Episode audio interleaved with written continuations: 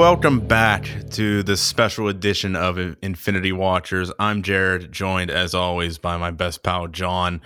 And it's been a while since we've done since we've done an episode. The, the Infinities were the last one, right? Yeah. Yep, that was the last one. It's been a it's been a spell. Yeah, it's been a spell. We've uh, we've had a lot going on, and uh, I know we wanted to do every two weeks, but uh, you know, life gets in the way. Things happen. It's also tat season for me, so it's it's, it's a really busy time. it's almost Moon Knight season for us, so it is almost Moon Knight season for us, and for for a brief spell, it's going to be tat season and Moon Knight season like overlapped on top of each other. Uh, so it'll be how uh, Falcon Winter Soldier was when we first started. Yeah. it's going to be a fun time. Uh, but I wanted to do something a little different uh, with this week's episode. And like we did with the Infinities, that was kind of our best of Marvel in the MCU for uh, 2021, recapping everything that was great in the year of the MCU. And I kind of wanted to take a step out of the the MCU part of the multiverse and kind of jump into the movies as a in a larger, broader sense. Um, 2021 over year was a great year for film. Uh, the streamers really took off. Um, most of them are uh, are basically running the best picture category at the Oscars this year. So I wanted to kind of give my thoughts and feelings on some of the things that I saw, some of which are in the MCU, some of which are not. You and I have kind of briefly touched on a handful of these kind of in our in our regular episodes, and I uh, I just wanted to also get my thoughts out there into like how I look at some of these movies, like like when we talk about the MCU, like you you talk about r- seeing things through rose colored glasses when we talk about nostalgic things like No Way Home or. Mm-hmm.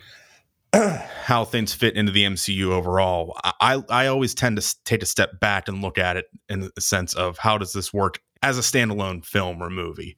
So you and I mean you and I both have, ha- have seen different things. Um, I tend to go a little more abstract mm-hmm. and uh, and and international and uh, indie. You tend to go more mainstream blockbuster stuff, and I think that's where we have a great overlap with uh, with where the show kind of and how the show kind of works, mm-hmm. right? And at least want to get my thoughts and feelings out there on things that our audience might not have seen and maybe give some recommendations based off of that.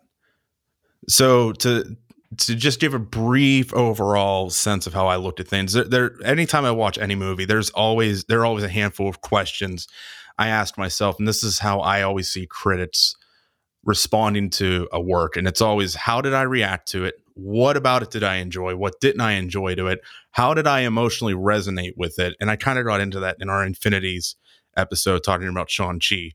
Uh, was I personally able to connect to something in it? And why did it resonate with me in that way? So as I go through these, there are um, I'm trying to hit on those basic questions. And when I step away at, at the credits or in the movie theater and I'm thinking about things as I'm walking around or they sit or they hit me later, like why did something touch me in such a personal way or why didn't I resonate with it personally? Two things I, I, need to mention. I did not see the Green Knight or Red Rocket. Um, I know the Green Knight got a ton of great reviews. did you have a chance to see it? I did not. Okay. Um, so those will not be listed here. Red Rocket was definitely on my must see of, of the year, and I didn't have the chance to, to get to it. Same with the Green Knight. Some shout outs I wanted to give. Uh, these are recommendations that I don't have a lot of time to get into. Uh, the first one is Spider Man No Way Home. Uh, you, you if you're listening to this podcast, we spent two and a half hours talking about it back in December. If you want to know our thoughts and feelings on that, go listen to that episode. Um, I believe it's still in theaters, or it's coming to it's coming to Blu-ray soon. I think. Yeah, yeah, it should be. Yeah, within the next few weeks, I would think. Yeah, probably within the next few weeks. Um, so I mean, go check it out if you're um if you're an MCU fan or a Spider-Man fan. Uh, next up is King Richard. It's on HBO Max. Great Will Smith performance. Um, highly recommend it to any sports fans or even any um, dad movie fans, I guess you could say. Uh, and then the last one is Judas and the Black Messiah on HBO Max. Uh, I think this one went pretty overlooked by general audiences. Last one I kind of want to give a shout out to and go a little bit more in depth on is Drive My Car. Um, this one I can't recommend to everybody. uh, it's directed by Ryusuke Hamaguchi. I'm sorry for any mispronunciations. Uh, this is a three hour Japanese film about grief and an international production of Anton Chekhov's Uncle Vanya. If you really want to challenge yourself, uh, it's coming to HBO Max. We're recording this March 2nd. It, it, dropped on the service today. I had the chance to go see it in the theater. It, it kept me captivated for three hours. If you're going to watch it, turn your phone off, turn the lights off, and let it just wash over you. Um, I wanted to mention this because I've been trying to watch things that are more international and aren't in English. Um, so, I mean, another round, which was the one that starred uh, Mads Mikkelsen last year, it was from Denmark, was one of my favorites of the year. So I, can't. I, I I always go back to this quote from Bong Joon Ho um, at the Oscars when Parasite won, and then and that's if you can overcome that one inch barrier of subtitles, you'll open yourself up to a whole new world. mm-hmm. There's so much good stuff out there if you can just overcome reading subtitles for, in this case, three hours. But uh, this one, it's might be one of my favorites, but I can't recommend it to everybody. Um, all right, some honorable mentions. Um, first up is Promising Young Woman. It's on HBO Max, written and directed by Emerald Fennell. Uh, the Carey Mulligan performance uh, was probably my favorite of the 2020 2021 award season. Um, and it's basically a revenge and crime drama seen through the eyes of an elder millennial. Uh, there's a ton of 2000s pop hits. Uh, I listened to Paris Hilton on repeat for a couple days after this after I saw this. Um, Bo Burnham is probably one of the best casted members of this well cast of this movie. Um, hmm, I didn't realize there is there's an element to his character. Oh yeah, it's it. He's purposely casted for the reasons you might think, and it it like lulls you into the sense of of safety and then just hits you over the head with a, a bombshell that makes you question pretty much everything you know hmm. about hmm. his character. Yeah, I've um, liked um I've liked Carey Mulligan since I the first time I saw her was in the episode of Doctor Who that she was in back in like okay. mid two thousands. Uh, was that the Crying Angels one? Yeah, yeah. Blink. Okay. Mm-hmm. Weeping, yeah, weeping angels. It. Weeping Angels. Yeah, you show. I think you showed it to me in college to try and get me into Doctor Who. Yeah, that, that sounds about right. That's like one of the episodes you would probably show somebody to try to get them in. Um, but yeah, I'm glad to see that. Uh, I was happy to see her uh, her run in uh, in the Oscars award race award season last year. Um, and easily one it, it, that character. I can't think of her name right now, but in the wrong hands to be overly cartoonish or overly serious and she she walks a very fine line and balances it extremely hmm. well and i i honestly just was astounded that it even exists her, that performance even exists yeah i'd seen her uh, uh, next up bring is, it back to the oh, mcu sorry, for a second i'd yeah. seen her yeah. name tossed around for uh, sue storm at some point i've seen that too I'm not opposed to it. Mm-hmm. Really not opposed to it. Uh, next up is Sound of Metal. This is on Amazon Prime, uh, written by Darius Marder, uh, Abraham Marder, and Derek Cianfrance, and directed by Darius Marder, who was the writer of The Place Beyond the Pines. This was personally my favorite viewing experience of the 2021 20 or 2021 award season. I I, I, still can't get used to that. Um, so the whole idea behind this movie is that the drummer of a hardcore metal band starts to lose his hearing literally overnight. Um, it was designed with with the sense that you're supposed to watch it with subtitles on because it's supposed to give you the the point of view of a hard of hearing or deaf individual watching movies in general, right? Yeah. But I had the I watched it without subtitles, and it actually made me empathize with uh, Ruben Riz Ahmed's Riz Ahmed's That's the guy from Venom. Um, it is. What? it's almost like there's a theme here.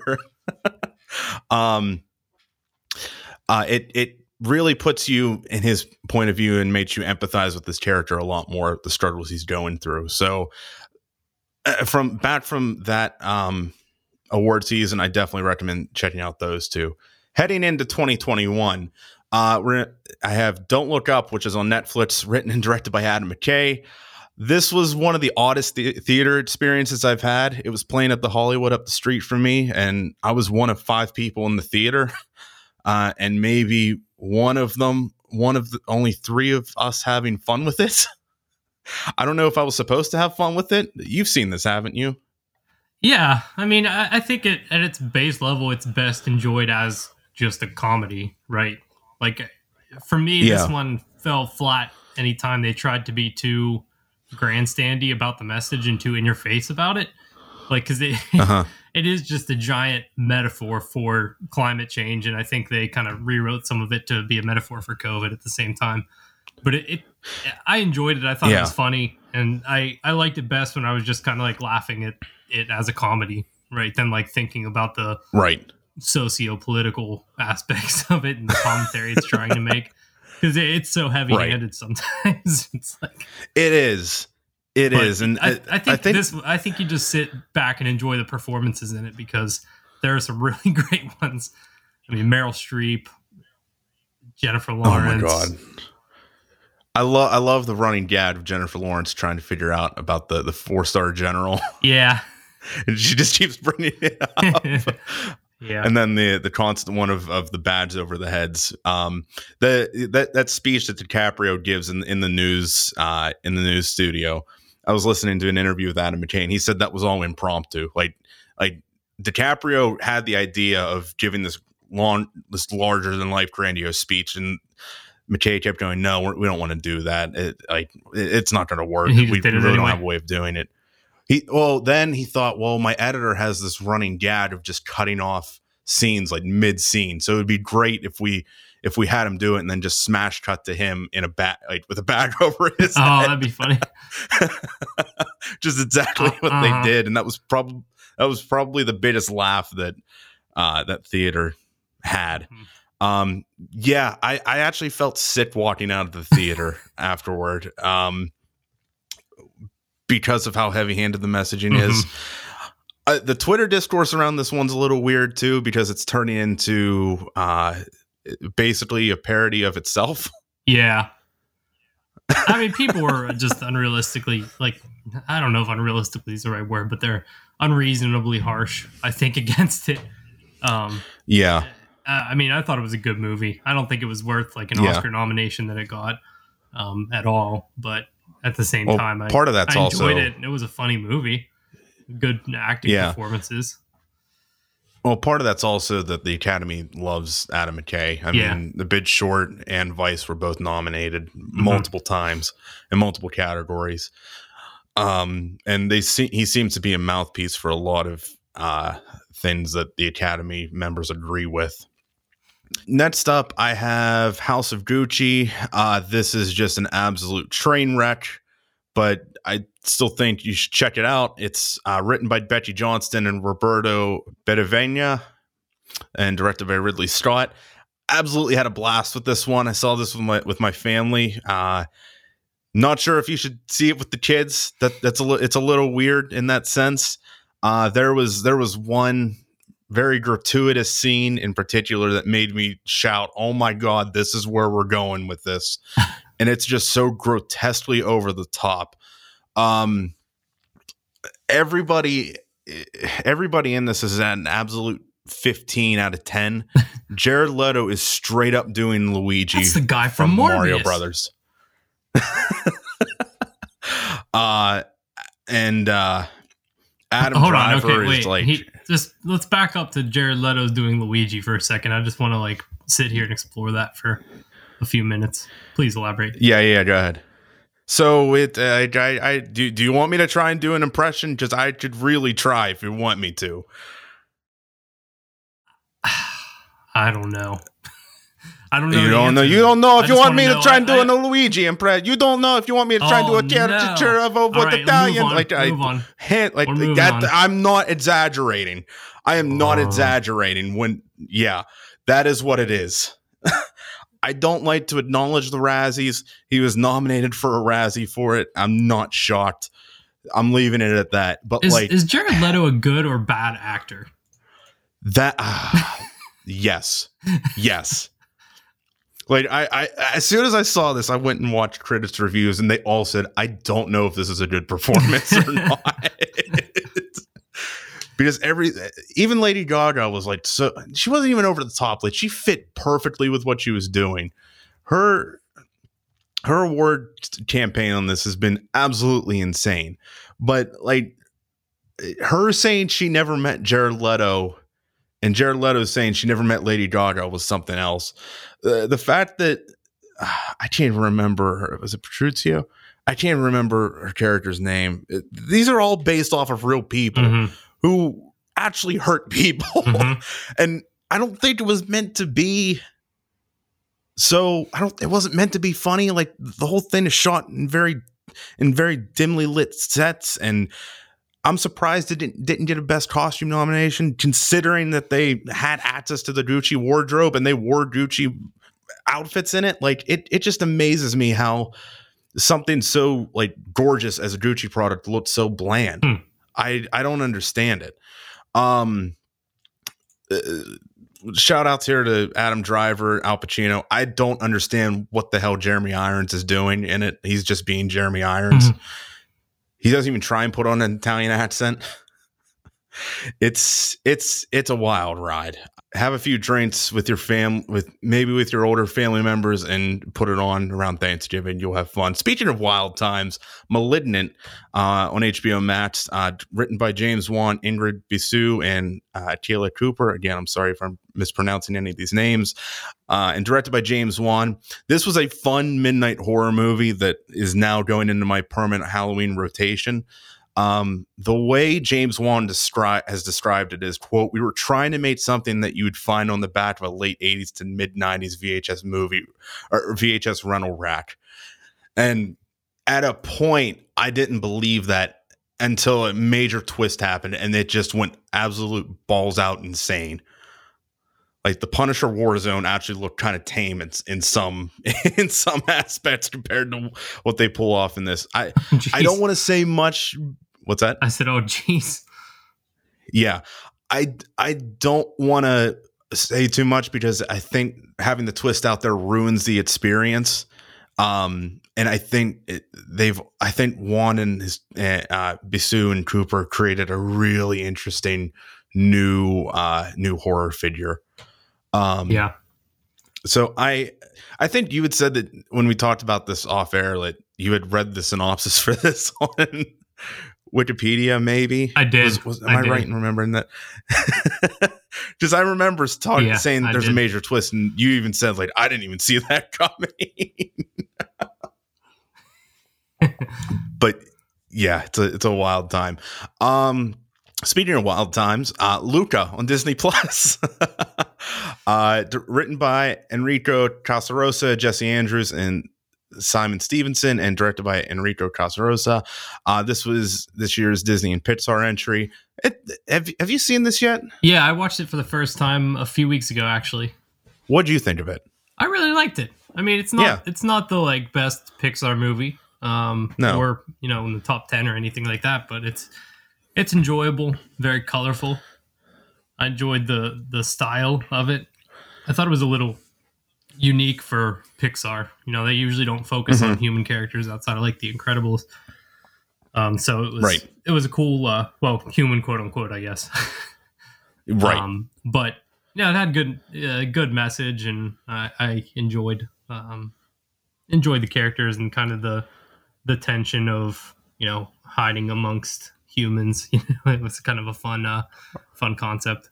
Yeah, and I feel like that's something that's not really explored, and and animation gets this rap as being like the children's medium, and I feel like some uh, Disney and Pixar tends to play the audiences or families quite a bit as their main audience. Yeah, and I feel like a I feel like a uh, a message like that isn't really expressed that often, or if it is, it's very oversimplified. Right, right.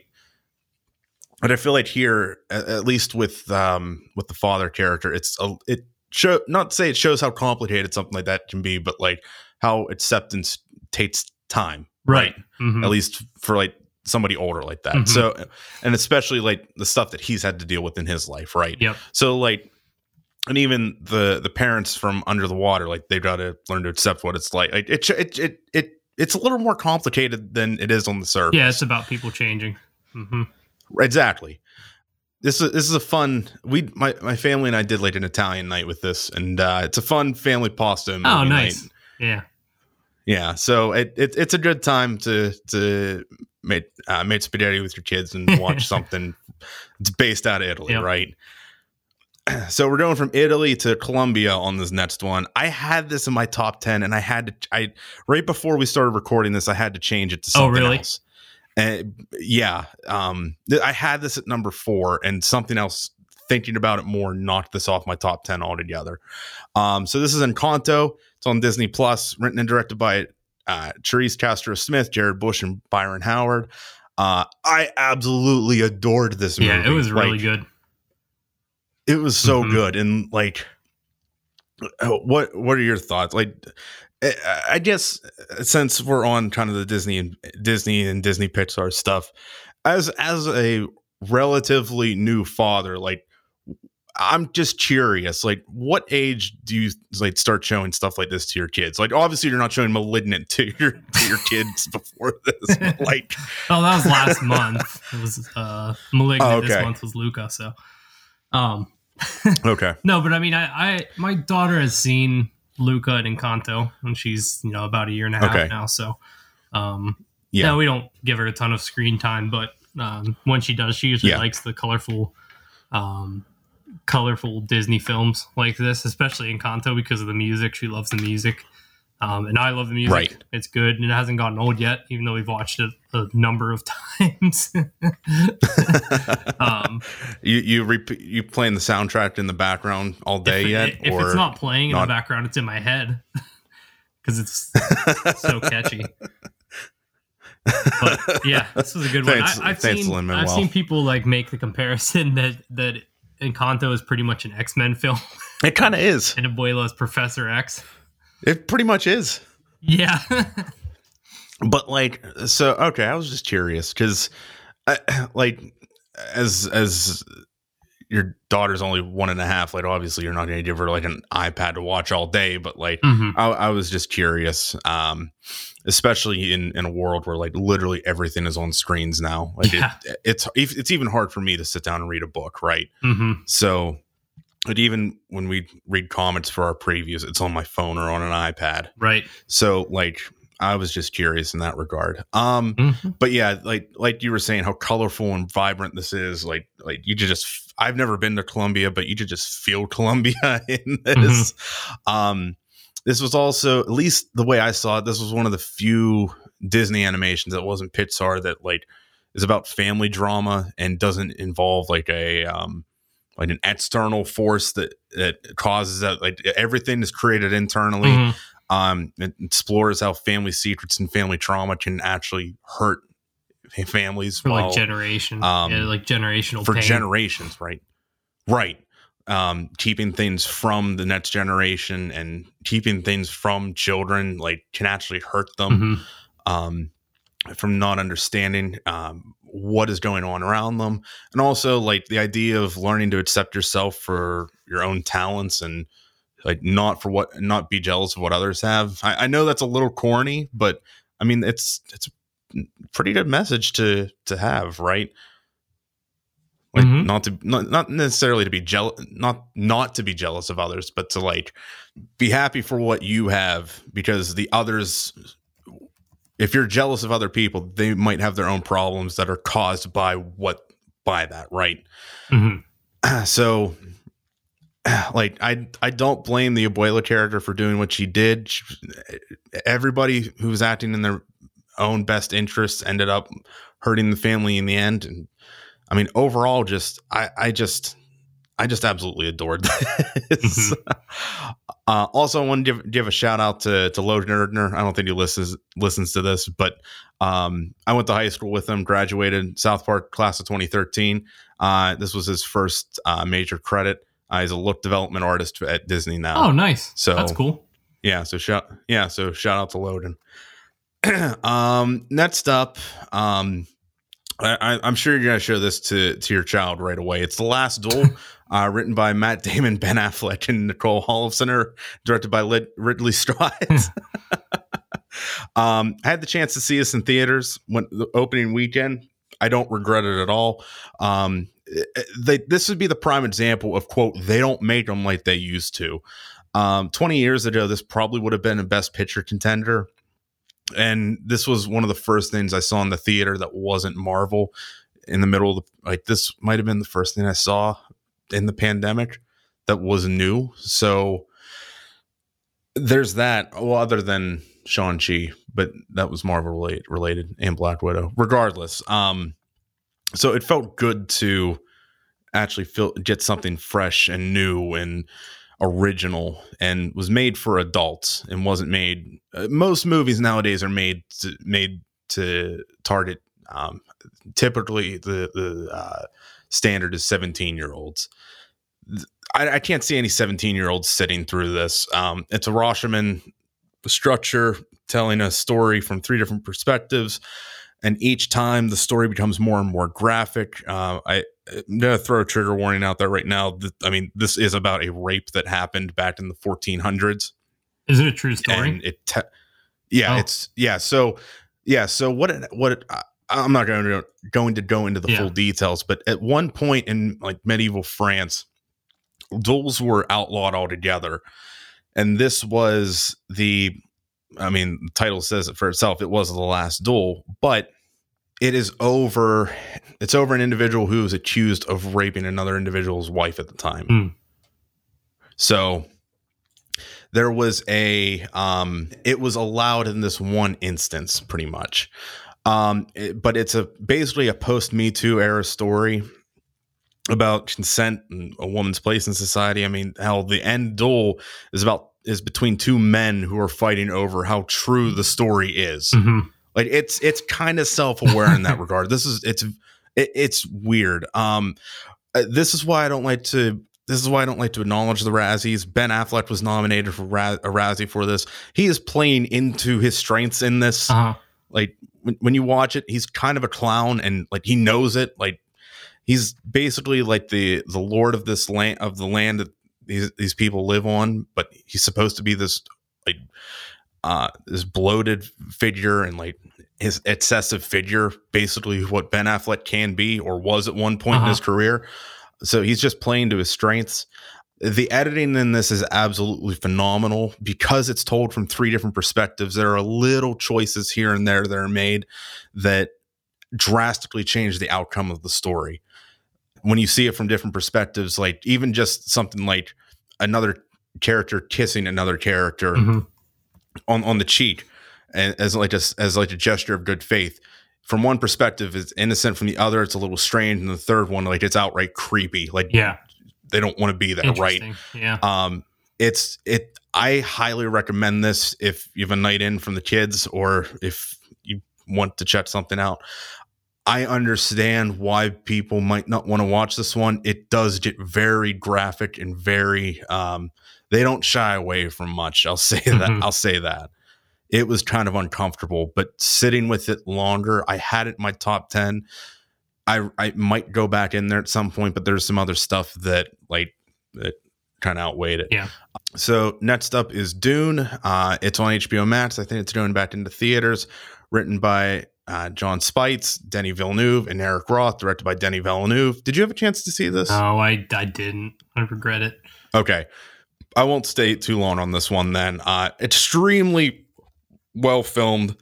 Uh, it, it, Dune was always considered unfilmable by any director standards. There were multiple people on and off this project for years. Nobody wanted to touch it really wanted to put this in the top 10 my theater experience was a little weird being that it's almost three hours and my bladder almost exploded with 20 minutes left to go um and it's also one of it's also it's not advertised this way but it's part one. As soon as you as soon as the title comes up it's dune part one. Um so it's not the entire story. Uh it really builds out this world well and i really wanted to spend a lot more time here on Arrakis, I always considered Dune to be like the capital N nerds like realm, right? Yeah. like like only the hardcore nerds were into this stuff.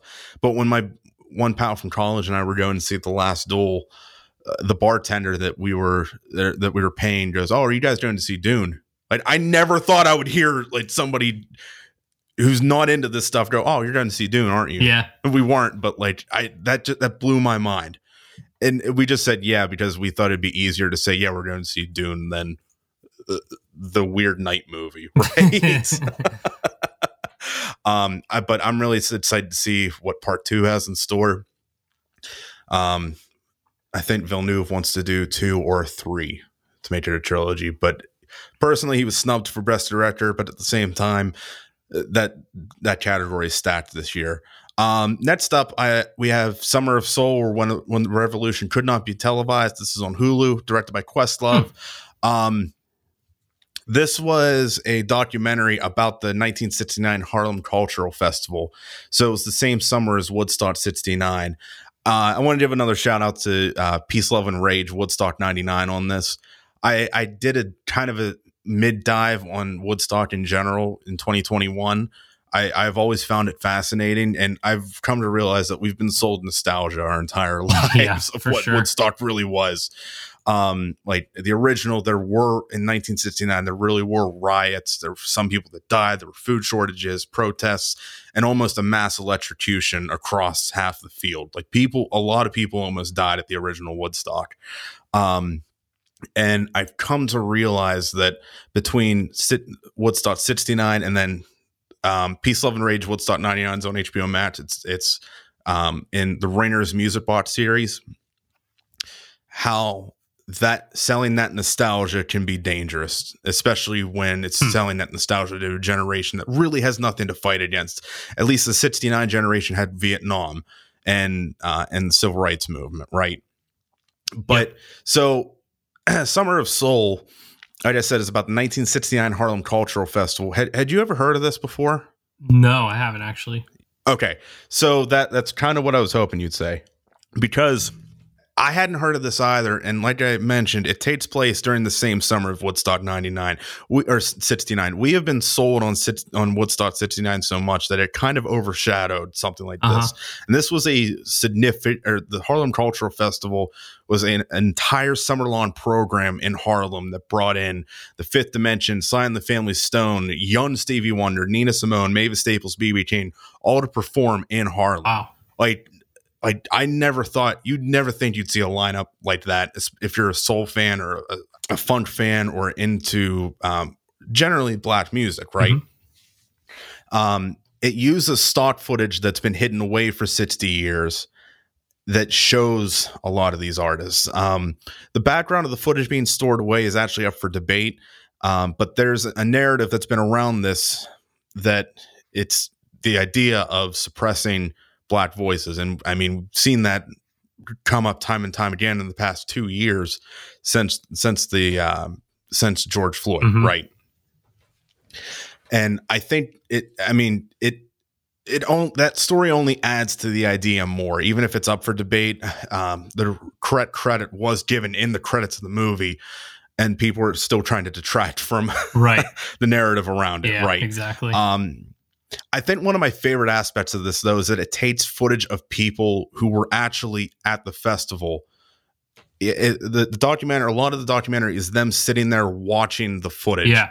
and reacting to it in real time, going, "Oh my god, I do remember this." Like, I, I remember one guy saying, "Like, I tried asking my neighbors, like, do you remember when like Stevie Wonder and Mavis Staples and BB King came to play in Harlem, and nobody could remember? Wow, like nobody believed." Me. Yeah. and he said, and a few people have said, like, you've given me my memories back. Like, I, I know I'm not crazy for me- remembering that this happened. That's awesome. Um, one of my favorite aspects is that it does show some of the events of the 60s that are typically generally whitewashed. Um, but it's shown from the perspectives of Harlem at the time. The biggest one that they get into is the moon landing. And like it shows news reporters going around asking residents and individuals at the festival mm-hmm. like what are your thoughts on it and they all say like well why do they have money to send people to the moon but not put money into our neighborhood right like we're like we're putting this festival on as it's kind of a fundraiser and a celebration at the same time. Yeah. I mean, they they got the Black Panthers to come do security for it because wow. they, they couldn't trust the police to come in and yeah. do it, right? So I, I, highly recommend this documentary to anybody out there, especially if you're a music fan. Um, if I if you like any of the artists I listed, I definitely recommend checking this out. Speaking of music fans, the Beatles get back on Disney Plus. Did you watch any of no, this I didn't. or have the chance to? Okay. this this was a fun time. Um, it's directed by Peter Jackson. Um, the 1969 footage that they used was directed by Michael Lindsay Hogg. This is literally the best fly on the wall experience I've ever had. It's literally eight hours of restored Beatles footage of them in recording Let It Be, and it culminates in the rooftop concert in full. The full 45 minute footage is is shown. And I I never thought like watching people sit in a, in a room and have conversations for eight hours would be cool. Mm-hmm. That's literally all it is. Especially, uh, I mean, it's the Beatles we're talking about here too. It's like the musical geniuses of the '60s right. and even like up to today, right? Um, it, it's pretty much hanging out with them for eight hours. There, there was. I believe 60 hours of footage and 120 hours of audio recording that needed to be remastered and engineered to get this condensed down to eight.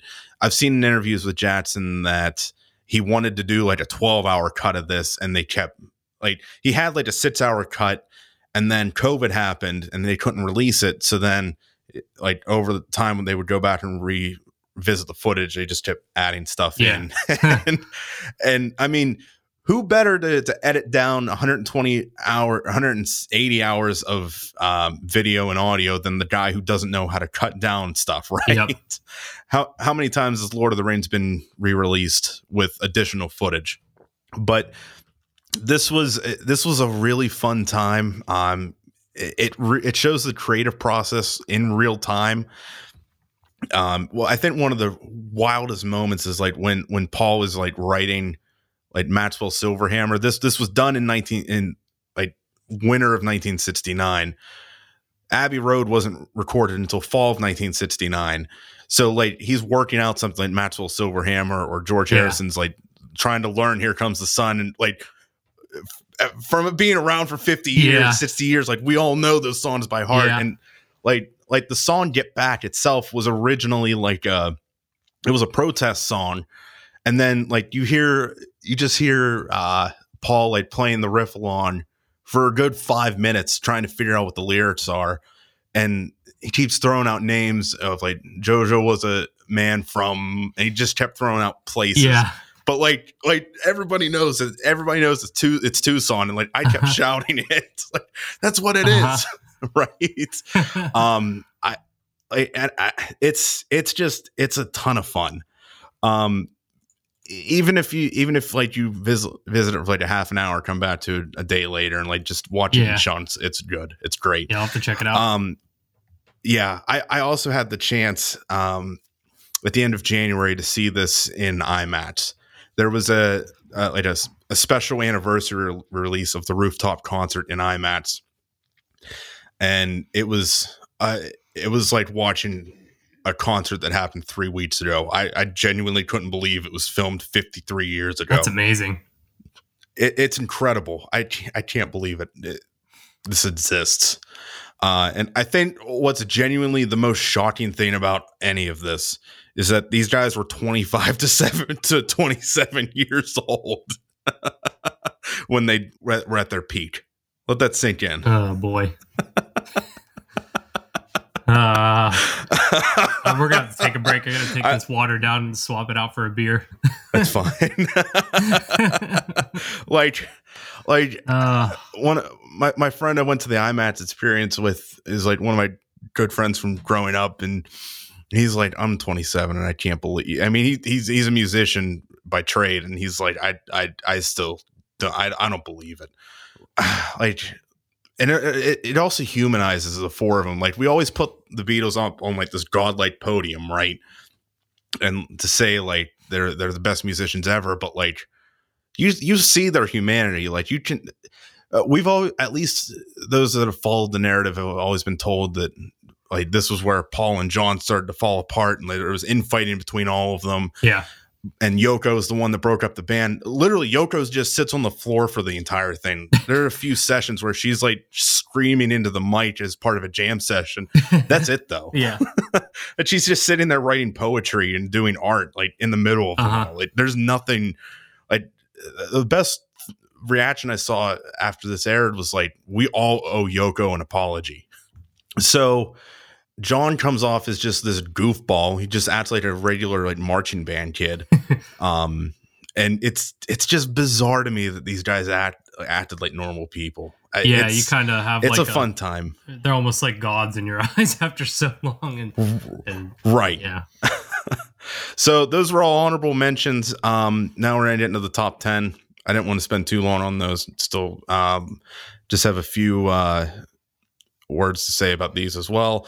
Uh, number 10 is Tick Tick Boom. Uh, this is on Netflix, uh, written by Steven Levenson, based on the musical by Jonathan Larson, directed by Manuel Miranda uh, in his directorial debut. Uh, personally, as someone who is a few years away from turning 30, this really resonated with me and, and hit me in a really deep place, right? Oh, yeah. Um, just talked about how the Beatles were only 25 to 27 when they were at their peak and like seeing that and then seeing this and thinking like have you really lived up to your potential before you became an adult quote unquote became an adult? Uh really really hit me hard. Um yeah the idea and possibility of selling out and the idea of um closing off the rest of the world to to to yourself in pursuit of a goal that you have. Um, I'm still in the process of getting my CPA. I'm almost at the end. I'm like I'm like right there at the end, and like for the past five years, I, like that's been it's been a one track mind of need to get this done. And I've not to say I've missed out on opportunities, but it's like or I've lost relationships, but like I've missed out on some stuff because of the studying, because of the work, because of mm-hmm. everything. And I feel like I not say I could have been happier, but I feel like some better choices could have been made so that pain was limited, right? so you you saw this, didn't you? Yeah, yeah, I really love this. I like and also I love the fact that we're in the Garfield Renaissance. This like 2021 was the year of Andrew Garfield. He had mainstream The Eyes of Tammy Faye, Tick Tick Boom, then obviously Spider-Man No Way Home and I'm excited to see where he goes next. Yeah, and I just saw a trailer for a new series that's coming out this year um, with him in it, like a true crime drama. Oh, really? Yeah, it's on uh, FX. Under the Banner of Heaven, I think it's called. Okay. Mm-hmm. Good stuff. I, I, I didn't know about that. But I mean, this is a musical about writing a musical, and it it gets weirdly meta in some senses. Um, I think one of the biggest problems with it, though, is the um, is just the structure. Uh, the structure of the show is like a one man show, but the movie intercuts the one man show yeah. with the events, and it, it's it's a little confusing. Yeah. It takes a while to get used to, but once you get used to it, like it it really blends together. Then, yeah, I think you're you have to like put yourself in the frame of reference of like you're watching a musical that's framed as a one man show intercut mm-hmm. with the the person putting on the one night one one night show. Almost mixed up. One, one man one show. man show. The person putting on the one man show telling a story of his past failed ventures. It's like right. there's a very like inception like element yeah yeah. there, there's a lot going. There the editing is is not it's not choppy but it it takes some getting used to. Mm-hmm. um and also, you got to keep in mind that it's all framed within the opening night of Rent. it opens. Oh, it true. Literally opens and closes with a tribute to Jonathan Larson, right. who died literally the night before Rent either went into preview or debuted on Broadway. Mm-hmm. So, like, it's like a frame within a frame within a frame. Yeah, that it it's a lot. There's a lot going on there. Um, but speaking of musical, uh, this one's a little more straightforward. Um, this is West Side Story. Uh, it's coming to Disney Plus this week. Uh, well, we're recording this March second, but um, It really got shut out of the box office, and I highly, highly, highly, highly recommend if you have the chance to watch this. Uh, it's written by Tony Kushner, based on the stage play by Arthur Laurents, uh, and directed by Steven Spielberg. Um, I bought the vinyl for this as soon as I had the chance. I absolutely love this soundtrack, to this version of it. This isn't just a straight up remake of West Side Story, which was the 1961 uh, 1962 Best Picture winner. Um, it, this is more of a of an update to it. Uh, it rearranges the soundtrack a lot. Um, they recast. I shouldn't say recast. They correctly cast uh, race and skin tone. the original is known for its brown face. It doesn't look good. I went went back and rewatched it right before I went to see this version. Uh, the original holds up pretty well overall, except for that one aspect, mm-hmm. and it stands out like a sore thumb. Yeah. Um, and one, I think one of the biggest updates I love to this is the fact that in 1961, having a camera that moves three dimensionally in and out of or eh, on a um on a z and y axis doesn't and x axis doesn't really exist at that point, or at least in a musical sense, it didn't happen that often. But now Spielberg can like move the camera in and out of crowds and get these wide shots and pan down into crowds, and uh, it really adds a new dimension to this story. It also um, allows the point of view of both the Jets and the Sharks to be a lot more nuanced. Uh, it's set during the start of the construction of Lincoln Center. Um, the original 1961 version had to have construction halted of the Lincoln Center so that on-site locations in New York City could be used for filming. This actually, like, they show Lincoln Center being built. Mm-hmm. And it, it gives you a, a sense of like this thing is coming in to take over this neighborhood and these two gangs are fighting over a piece of territory that's not going to be here anymore in the next uh, 20 years. Interesting. So it really adds to the sense of gentrification. Yeah. As well as changes the states a little bit in um to both sides, right? Mm-hmm. Yeah, that's really all I have to say about West Side Story. Absolutely loved it. I, I highly recommend this to anybody. Uh, next up is Last Night in Soho. Right now, I think the only place you can get it is to rent it on, on Amazon Prime. Uh, this was written by Edgar Wright and Krysty Wilson-Cairns, directed by Edgar Wright. Uh, absolutely incredible soundtrack and uh, an absolute jaw dropping production design. I actually felt like I was in ni- 1960s England at one point. Uh, there's a twist to the ending that I saw and called was coming, and it, it kind of changes how I feel about the rest of the movie overall. But uh, the the production design in this alone made my jaw drop. Um, there are some mirror shots in this that I, I it broke my brain trying to figure out how they put how they pulled these off. Yeah. Um, or how they choreographed some of these shots. Um, did you did you you didn't have a chance to see this? No, yet? I didn't. I really want to though. Okay. Yeah. I I can't recommend it enough. Um, and it does ca- kind of capture how dangerous nostalgia can be when it's viewed through rose-colored glasses. Um, Thomasin McKenzie's Eloise is obsessed with the 60s, but I, I mean the whole idea, the whole premise of the movie is that she every night she wakes up in like this dream 1960s world and this is how she envisions it but once she actually like goes through it and she sees a lot of the problems that existed then right. are still somewhat persistent right? Mm-hmm. Um, and there's kind of a uh, there's kind of a theme I'm going with here through a lot of these when it comes to nostalgia. um, but because the next one is actually uh, Licorice Pizza, direct, written and directed by what, Paul Thomas Anderson. Uh, right now, it's only in theaters. Uh, this was straight up nostalgia through rose-colored glasses, kind of a uh, kind of a flip of the coin from number eight. This is a straight up coming of age story between uh, two characters, Alana and Gary.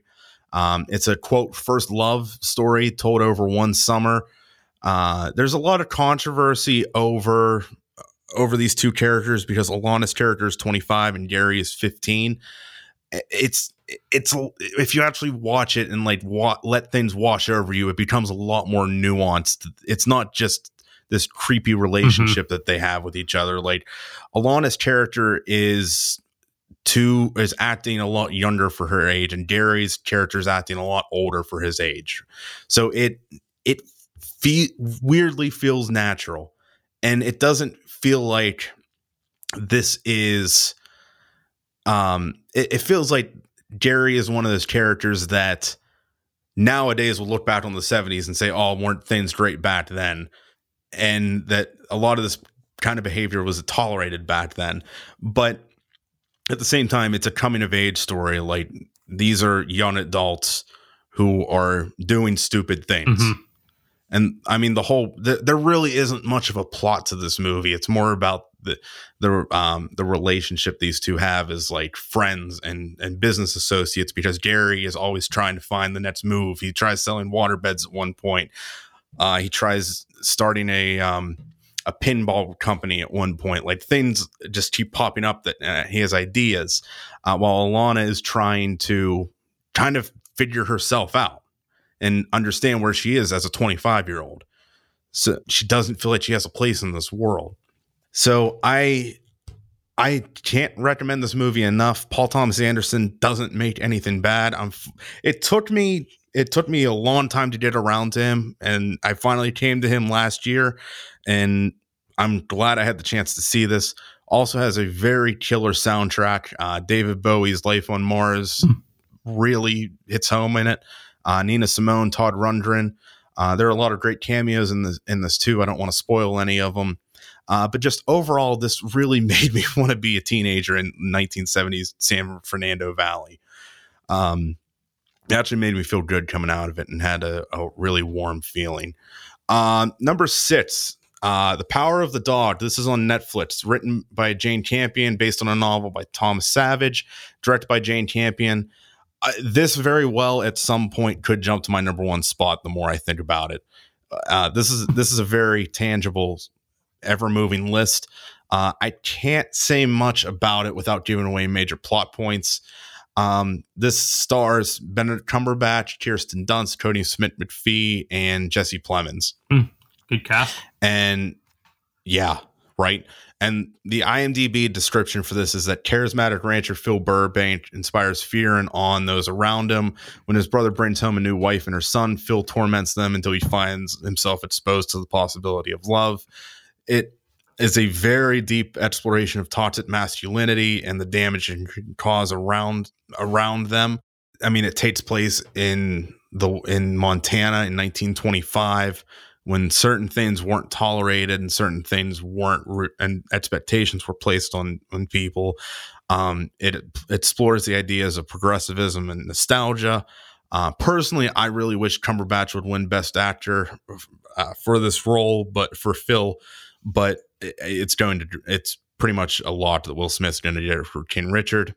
He's Phil is probably one of the most complicated characters I've seen on screen, and I I, I just wish I could say more without spoiling it. Um, it should be nominated or it should win just about everything it's nominated for. Dunst and Plemons have great chemistry. I didn't realize until like this award season that they were a real couple. Oh, really? I didn't know that either. Yeah. Huh. Yeah. Let's see here. Uh, Kodi Smit-McPhee I, is should win Best Supporting Actor, but it's pro- it's probably going to go to um, it's probably to go to someone else. Um, and like I said, on paper, this should be my number one, just because the more I think about it, the more it really sits with me, and I I absolutely adore this. There's a twist in it that I didn't see coming, but once it happens, it recontextualizes the entire movie and the entire story, and once the act drops, like it drops, and I I had to sit there for ten or fifteen minutes afterward trying to process everything wow. that had just happened. uh, all right. Well, speaking of possible number ones, I'm gonna number five is our number one from the Infinities. Uh, Shang-Chi and the Legend of the Ten Rings uh, Disney Plus, written by David Callaham, Destin Daniel Cretton, and Andrew Lanham, directed by Destin Daniel Cretton. Uh, like, like this had to go in my top 10 and even my top five being that it knocked out the winter soldier in yeah. my in my rankings um, and pushed into my top three like I, you and I have talked this movie to death, and I still just can't stop talking about it or stop thinking about it. Even like, there's a lot that is great about this. Yeah, I, I really love this movie. I mean, we gave a lot of our thoughts in a review episode, but it's so good. I mean, it's instantly rewatchable at just about any given time, right? Yeah. So speaking of rewatchability, this next one isn't as rewatchable, but I, I think there's a lot worth going back and revisiting. So number four was where I had Encanto until I saw Flee, which is on Hulu. And so this is written by Jonas Poher Ra- Ra- Rasmussen, Rasmussen, and Amin Nawabi. Again, pronunciations, I apologize. And directed by Jonas, Jonas. Um, so growing up, my mom had always said that she believes anybody and everybody should see Schindler's List at, at one point in their life. That is how I feel about Flee.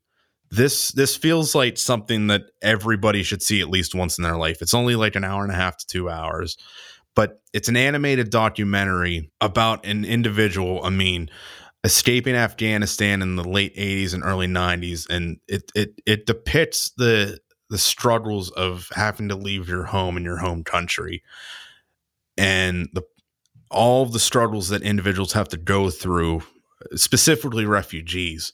I mean, we're recording this in the middle of the whole mess in the Ukraine, mm-hmm. and I right before I had we had recorded, I had seen that that at this point, I believe it's the UN is estimating that over a million have fled the Ukraine. So this really was timely and relevant that I had that I saw this. Um, it's animated to hide Amin's identity. I think he believes that, if I remember correctly, that members of the Taliban are, are still trying to find him. Wow. Which is just absolutely awful. I I don't have words to describe it. Um, it's about identity and finding your place in the world. Uh, there's a music cue in it that I absolutely loved. From it was a Daft Punk one.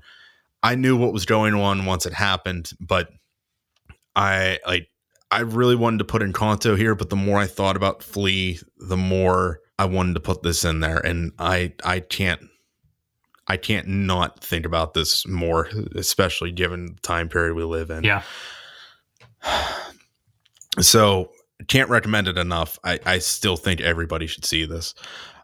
Number three, going from super serious to super light and fun, not even light, but super fun and exciting is uh, The Suicide Squad.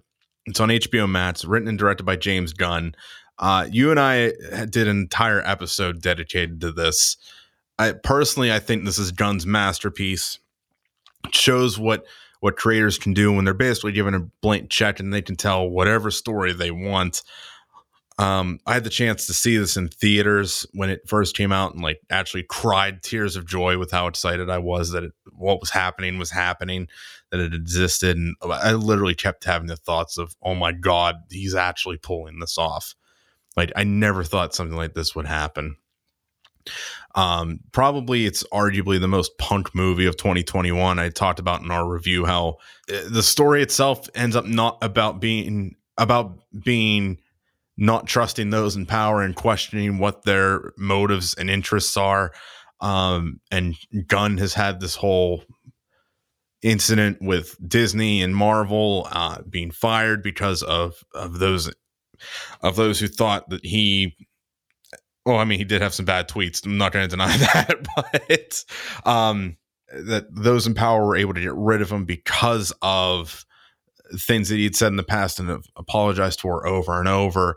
Um, I went back and watched this again before seeing No Way Home in a second time, and I liked it just as much as I did the first time. I thought it was going to be something I went back to and was like, "Oh my god, this is terrible," uh-huh. But I absolutely loved this. Um, the cinematography is gorgeous in it. Weirdly mm-hmm. enough, um, some of the, some of the images look like they're taken straight straight out of a comic book. Yeah. Um, the lights in the scenes made are, or the, the scenes are lit. Uh, to thank Henry Braham, Braham for the cinematography. Um, the lights are, I'm sorry, the scenes are lit in a way that made the colors pop. Each character has a distinct color palette. Everybody looks different and stands out. Um, this had a lot going against it, being a reboot and sequel. from a movie that a lot of people don't like going back to it. And it was easily one of the most visceral, complicated, and funniest movies of the year, as well as having one of the best soundtracks of the year. Yeah, I I really love the Suicide Squad. Um, I actually just started watching Peacemaker today. I got through the first episode. Yeah, um, so good. It was nice to get a little recap of the Suicide Squad at the at the start of that to get me back into the the uh, gun verse. What's crazy is uh, sidetrack here for a second. I've I've finished Peacemaker because I was watching it week to week. Mm-hmm. That show at a point just stops feeling like it's in the DC universe. Yeah. It just feels like it's its own thing altogether. Uh-huh. And then they just drop a Batman reference out of nowhere. Yeah. like like it's nothing. so the Suicide Squad probably isn't everybody's cup of tea, but I can't recommend it enough to people mm-hmm. who like comic book movies. And or, I would argue it's probably the best comic book movie of 2021. Yep. But that's just me. Um, number two is Pig written by Vanessa Block and Michael Sarnoski and directed by Michael Sarnoski. Did you have a chance to see this? No, I didn't. I'm not going to say much about it then. Um, it's probably my favorite performance of the year. It's Nicolas Cage. And just to read the read the synopsis, a truffle hunter who lives alone in the Oregon wilderness must return to his past in Portland in search of his beloved foraging pig after she is kidnapped. I don't want to say much more about the plot other than that. Uh, if you go into this not knowing much, it's better off that way. Um, I will say it plays on the revenge story tropes that you're used to. John Wick, it's very John Wick esque.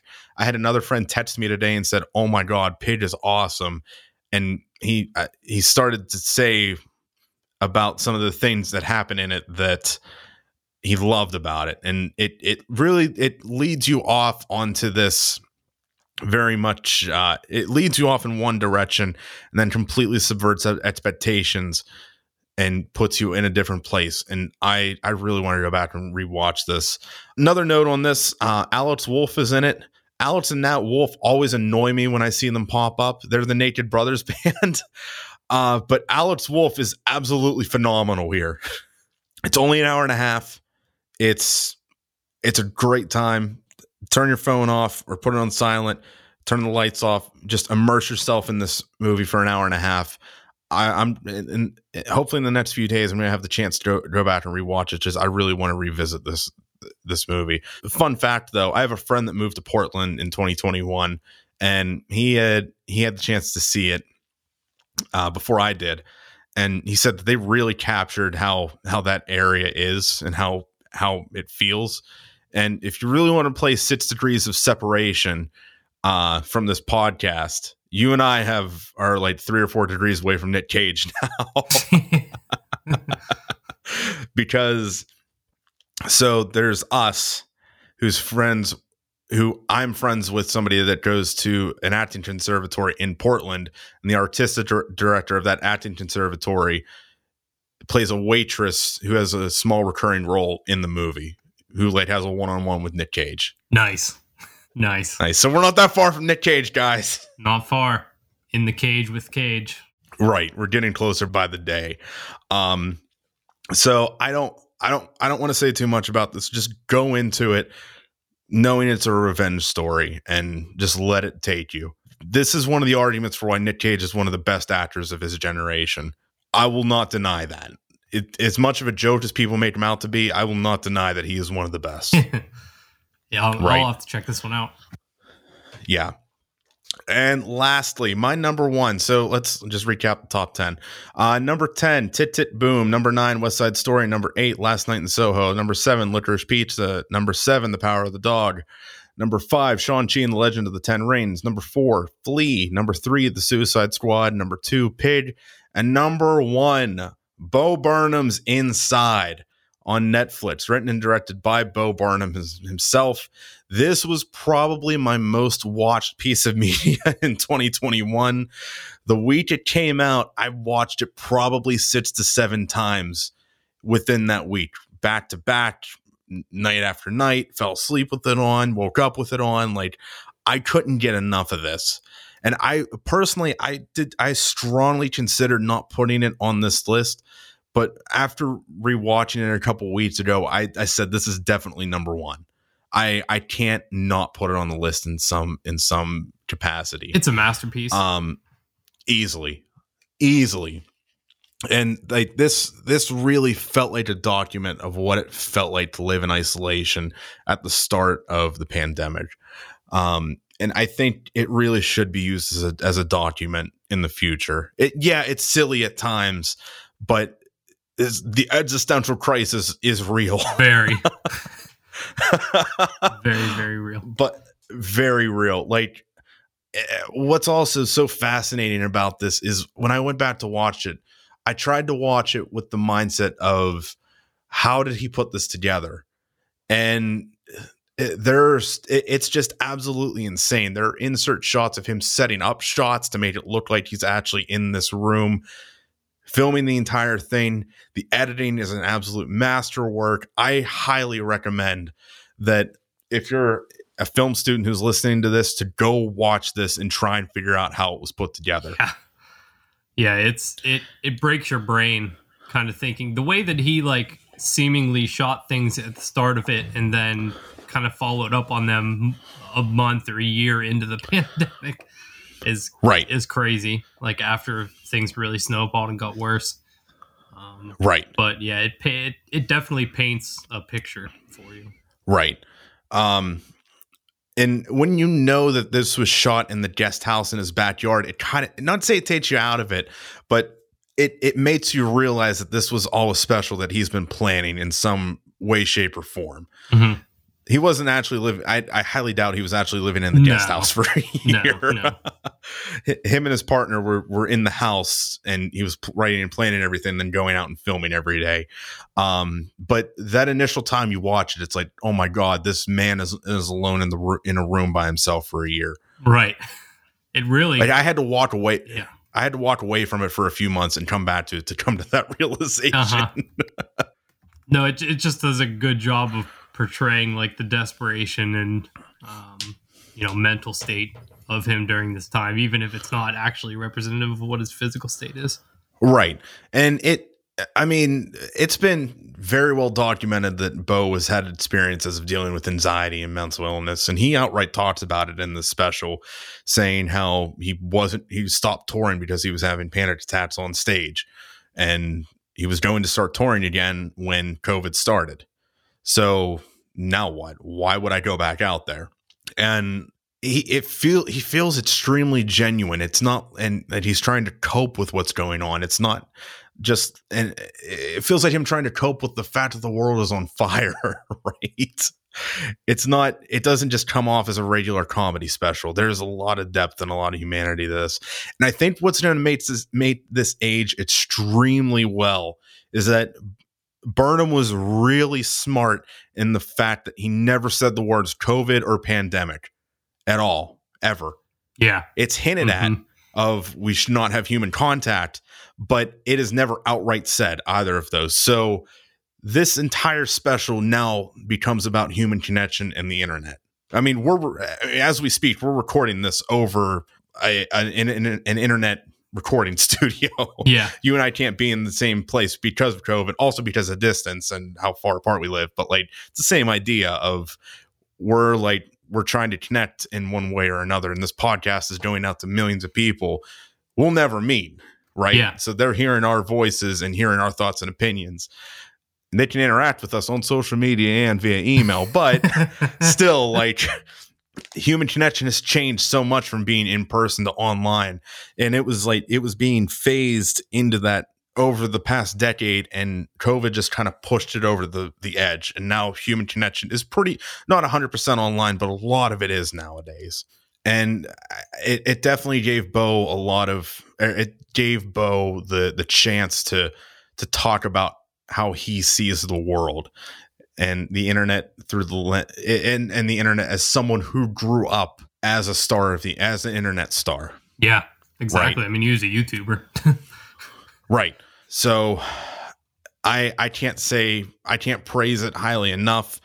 It it's an absolute masterpiece. I just yeah, I I have nothing but good things to say about it. Same here. So yeah, my number one of 2021 is Bo Burnham's Inside.